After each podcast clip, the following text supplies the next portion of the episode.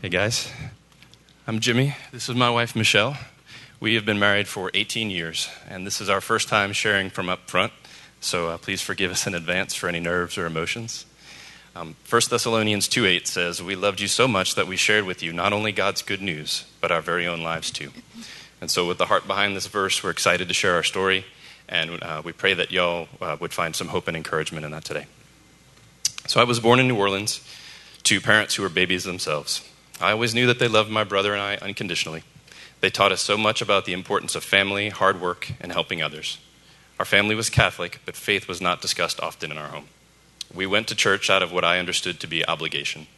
I didn't see anyone in my life living, um, outwardly walking with Jesus, and I mostly found church to be boring, and I stopped attending as soon as I left for college.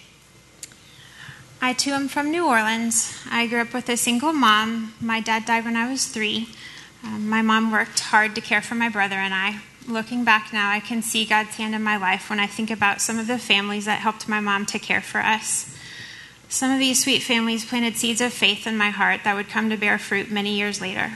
Unfortunately, when we lived with one family for a time, I experienced sexual abuse from a teenage boy that I would repress for many years. Um, my mom remarried an alcoholic, and this time was filled with yelling and fighting. I never wanted to rock the boat, and I became good at doing what made everyone happy. I learned to avoid and withdraw very early. My mom enrolled me in a sweet Christian school, and we were at church often. There I learned of God's love for me, and I accepted Christ at a young age, but I was confused, always thinking I needed to be good enough for God's love. My world was rocked when I was around 13. My older brother left for college. We left our church after my mom's divorce, and I moved from a small private Christian school to a public high school.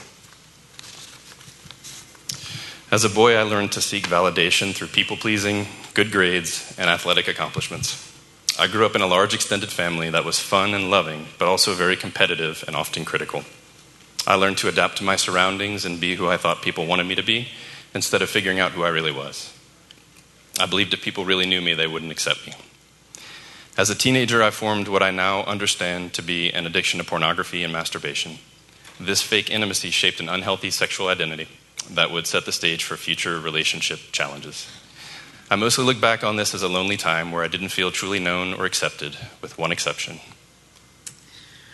High school was a lonely time. I didn't have friends that I trusted and respected. I kept to myself. I suppose I felt more in control that way. I focused on school. I wasn't very interested in dating. I hadn't seen much good in men. I knew I wanted to date someone that I might marry, but one thing led to another, and puppy love soon developed. Jimmy felt fun and also secure, and that was something I didn't know I was so desperately missing. So I followed him to college. I didn't want anyone's opinions at this time. I was beginning to question where God fit in now that I was pursuing a path I knew was disobedient. I wanted to follow the Lord, but I didn't know how. I didn't have an example to follow, and my way felt satisfying much of the time. Proverbs 14:12 reminds us there is a way that seems right to man, but in the end it leads to death. So we met while working at a coffee shop in high school. I was immediately attracted to Michelle, and I loved the fact that she didn't follow the crowd, which was something that I had perfected. She seemed to accept me, even with my flaws. But most of all, it was very clear to me early on that she had more integrity than anyone I had ever met. I still wonder sometimes what she saw in me. We started dating early on during our senior year and continued through college at LSU. I think we've got a picture from our first date here, which is pretty awesome. It's pretty special.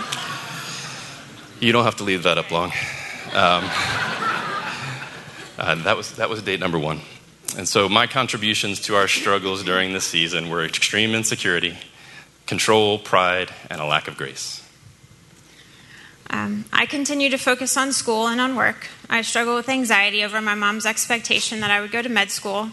Then there was acne. I wasn't feeling smart or beautiful anymore. I didn't know where my true worth came from. I didn't know the truth of Psalm 139 that I was fearfully and wonderfully made, that I was the Lord's masterpiece, and that I didn't have to do anything for that to be true. I was trusting in myself during this time. I loved Jimmy and felt loved by him, and being the people pleaser that I was, it didn't take too long for our relationship to become physical. I was convicted and I felt shame, but I did nothing to change it. During this time, I had some sweet reminders of the Lord's presence. My brother would call and remind me of God's love for me. My childhood friend called once specifically to have a spiritual conversation. I would see a sweet woman reading her Bible at the coffee shop where I worked, and the first believing friend I'd had in a long time walked into my life. I hadn't been to church in quite some time, and Jimmy and I decided to go to a campus chapel a few times. I was so full of shame, but was not ready to surrender. So, as college wound down, I proposed to Michelle and accepted a job in Houston.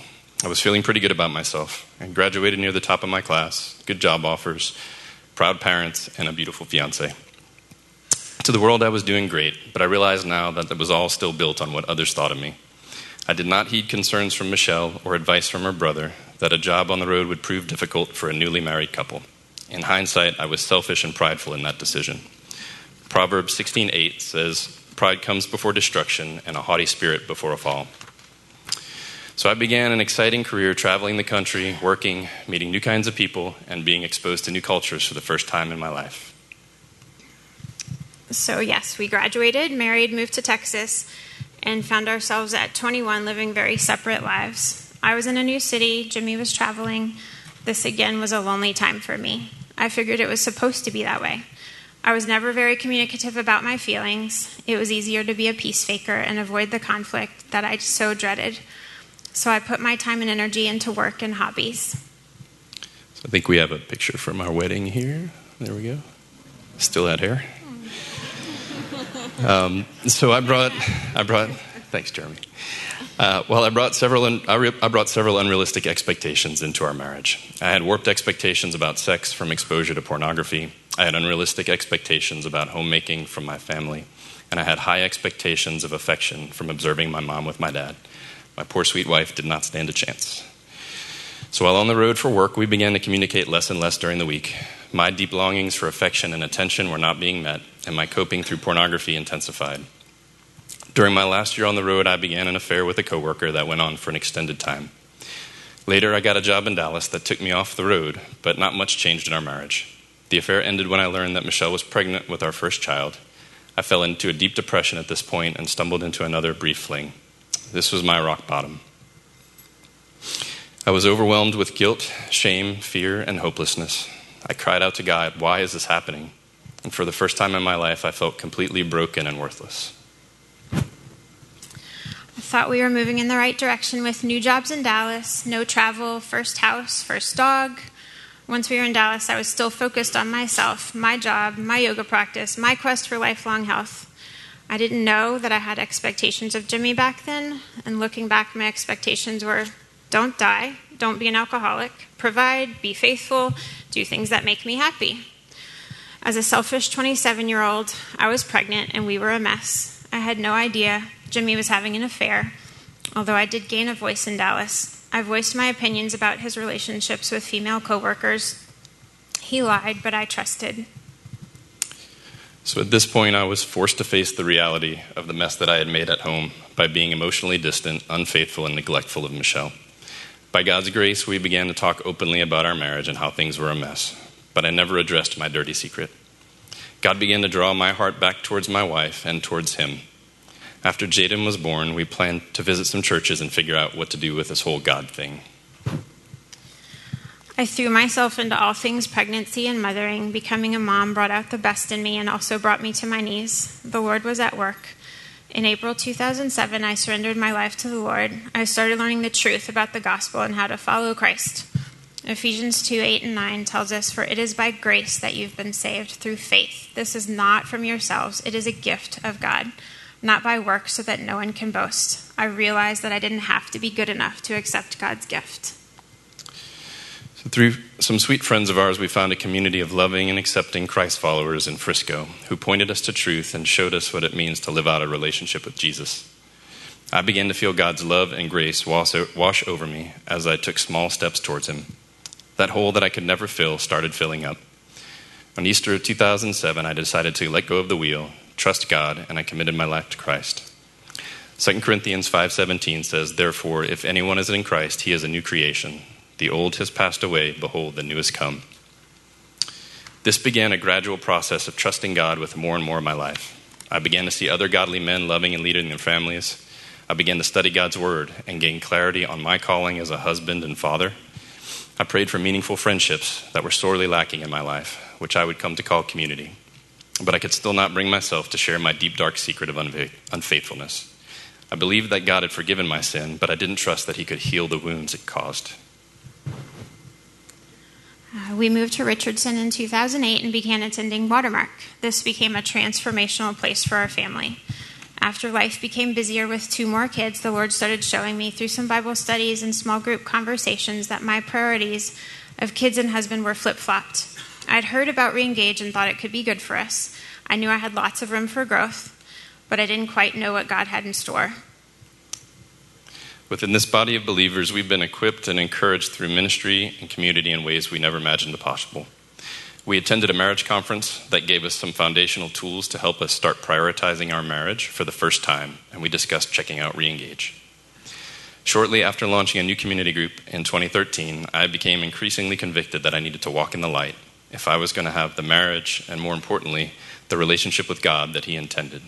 He was calling me deeper still to the obedience and authenticity necessary for me to be effective for Him in this world. I wrestled with Him for a long time on this, as I had made an idol of the safety and security I now felt in my life.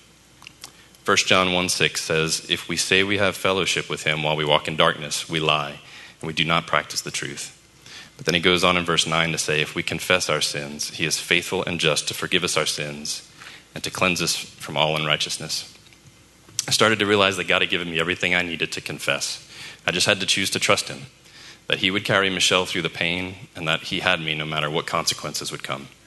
So after our first night at Reengage, hearing and Susan's story, I was out of excuses. The next morning, I confessed to the guys in my community group, and with the support of the amazing couples in our group, who are right here, thank you guys, um, I finally laid my deepest, darkest sins before Michelle almost six years ago. They held us and walked us through the most difficult thing we've ever done.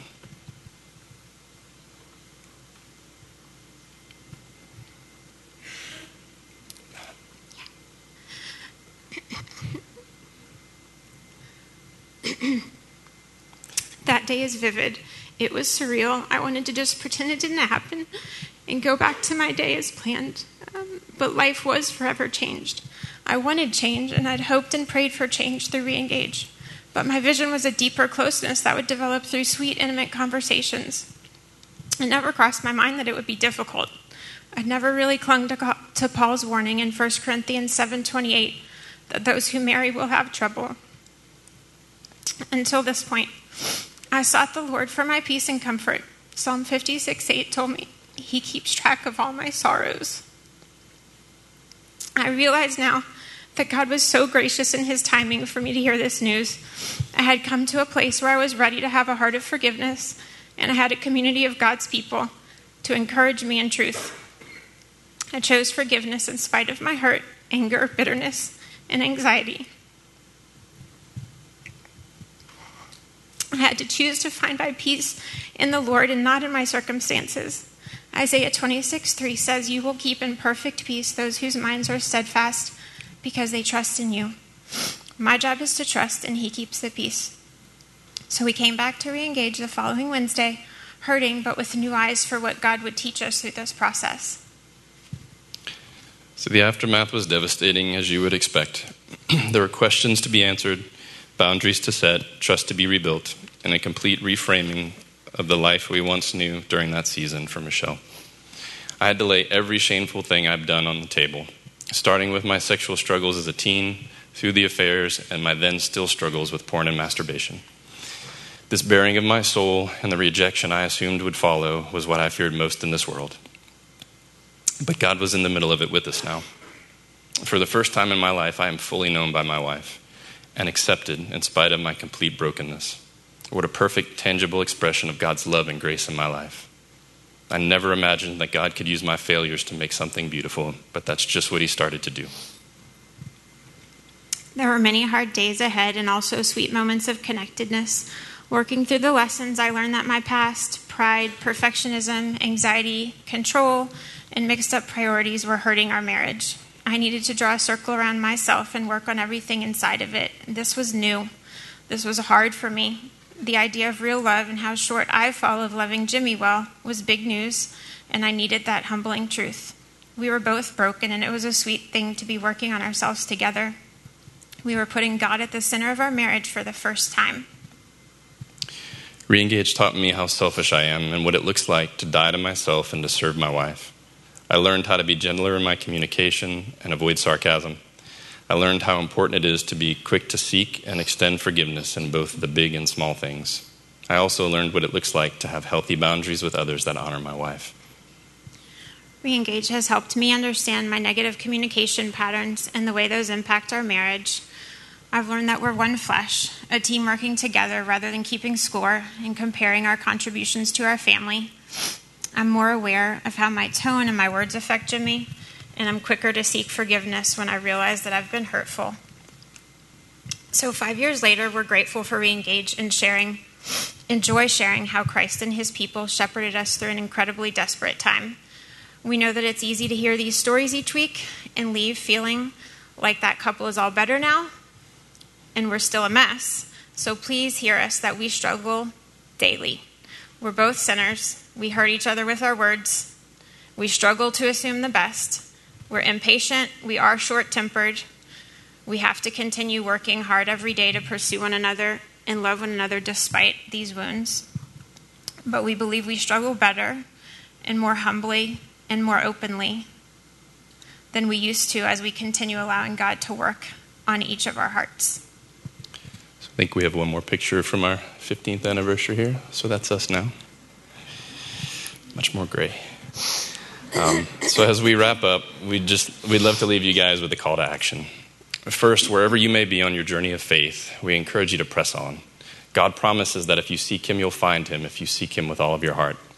Until you've done business with God and laid a solid foundation of faith, you won't be able to sustain any sort of marital healing or oneness. Second, being fully known is what brings oneness.